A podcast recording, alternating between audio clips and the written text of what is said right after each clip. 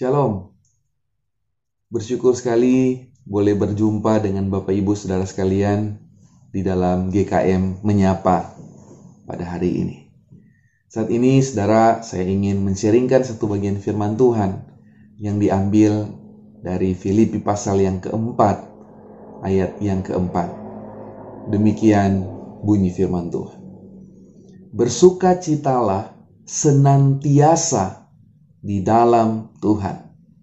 Sekali lagi kukatakan, bersuka citalah. Surah firman Tuhan pada hari ini, saya beri judul Bersuka Citalah, Senantiasa. Nah, saudara berbicara mengenai sukacita. Saya percaya semua dari kita menginginkan apa yang namanya sukacita. Pertanyaan saya, mudahkah untuk bersuka cita? Mungkin ada banyak jawaban. Mungkin ada yang menjawab, mudah bersuka cita. Kalau kondisinya baik, kalau kondisinya tidak baik, tidak mudah untuk bersuka cita. Ya, betul ya saudara ya. Seringkali sukacita itu muncul karena ada satu kondisi yang baik yang terjadi atau apa yang kita inginkan itu boleh tercapai, boleh terjadi, maka timbullah sukacita. Itu mudah bagi sebagian orang untuk bersukacita di masa-masa dalam kondisi yang baik. Tapi dalam kondisi yang tidak baik, tidak mudah saudara untuk bersukacita. Dan dalam bagian firman Tuhan ini, Paulus mengingatkan kepada setiap kita, bahkan bukan cuma mengingatkan, Paulus memerintahkan untuk bersuka cita. Senantiasa, saudara. Apa arti senantiasa di sini? Senantiasa adalah sukacita yang kita miliki itu adalah terus-menerus. Ada satu kondisi di mana kita selalu bersuka cita. Nah ini yang menarik, saudara. Untuk bersuka cita aja tidak mudah pada kondisi tertentu. Apalagi, saudara, bersuka cita senantiasa. Artinya Paulus mau bilang, Mari kita bersuka cita di dalam kondisi apa pun. Bersuka cita senantiasa. Nah, saudara, apa yang membuat Paulus bisa bersuka cita senantiasa? Ini yang menarik. Di sini dikatakan, bersuka citalah senantiasa di dalam Tuhan. Sekali lagi, Paulus berkata, bersuka citalah. Saudara, ada kata di dalam Tuhan di sini. Ini mau menunjukkan bahwa sukacita ini tidak terjadi dengan kekuatan kita. Sukacita ini terjadi karena ada campur tangan Tuhan di dalamnya. Nah, saudara Paulus menyadari bahwa bersukacita senantiasa itu bisa terjadi jikalau saya dan saudara punya relasi yang intim dengan Tuhan. Relasi yang intim dengan Tuhan memampukan saya dan saudara untuk boleh bersukacita senantiasa ada alasan untuk selalu bersuka cita ketika kita punya keintiman dengan Tuhan.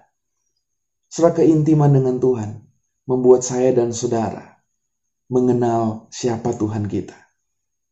Keintiman dengan Tuhan membuat saya dan saudara tahu bahwa Tuhan kita tidak pernah membiarkan kita sedetik pun bergumul sendirian. Nah, sudah dalam Filipi pasal yang pertama ayat 21, Paulus berkata kepada setiap kita, saya akan bacakannya buat kita. Demikian firman Tuhan. Karena bagiku hidup adalah Kristus dan mati adalah keuntungan. Setelah ini yang menjadi uh, komitmen hidup Paulus.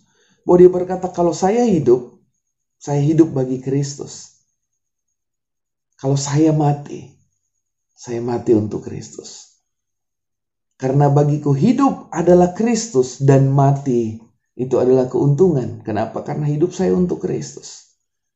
Setelah ini yang menjadi bukti nyata bahwa Paulus hidup betul-betul intim dengan Tuhannya. Nah, saudara pertanyaannya bagaimana dengan kita? Maukah kita bersuka cita senantiasa? Tidak ada cara lain selain saya dan saudara membangun keintiman seintim mungkin dengan Tuhan kita dari hari ke sehari. Sudah berapa sering kita membaca Alkitab? Sudah apakah kita ada waktu khusus untuk merenungkan firman Tuhan? untuk berdoa secara pribadi dari hari ke sehari. Atau saudara kita adalah orang-orang yang malas baca Alkitab. Malas saat teduh, malas berdoa saudara. Saudara kalau kita tidak mau bangun keintiman dengan Tuhan. Saya takut saudara. Kita akan jadi orang-orang yang sulit untuk bersuka cita. Kita akan jadi orang-orang yang mudah mengeluh, mudah marah dengan kondisi yang terjadi. So, tidak ada cara lain. Pastikan engkau punya keintiman dengan Tuhan. Engkau mau berusaha untuk meluangkan waktu terbaikmu untuk belajar tentang Tuhan, belajar firman Tuhan. Dan itulah yang akan membuat engkau ada alasan untuk bersuka cita dari hari ke sehari.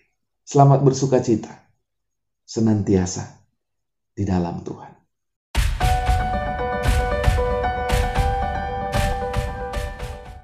Konten ini bisa Anda akses di YouTube, Facebook, Instagram, Spotify, dan Radio Sumber Kasih 90,2 FM.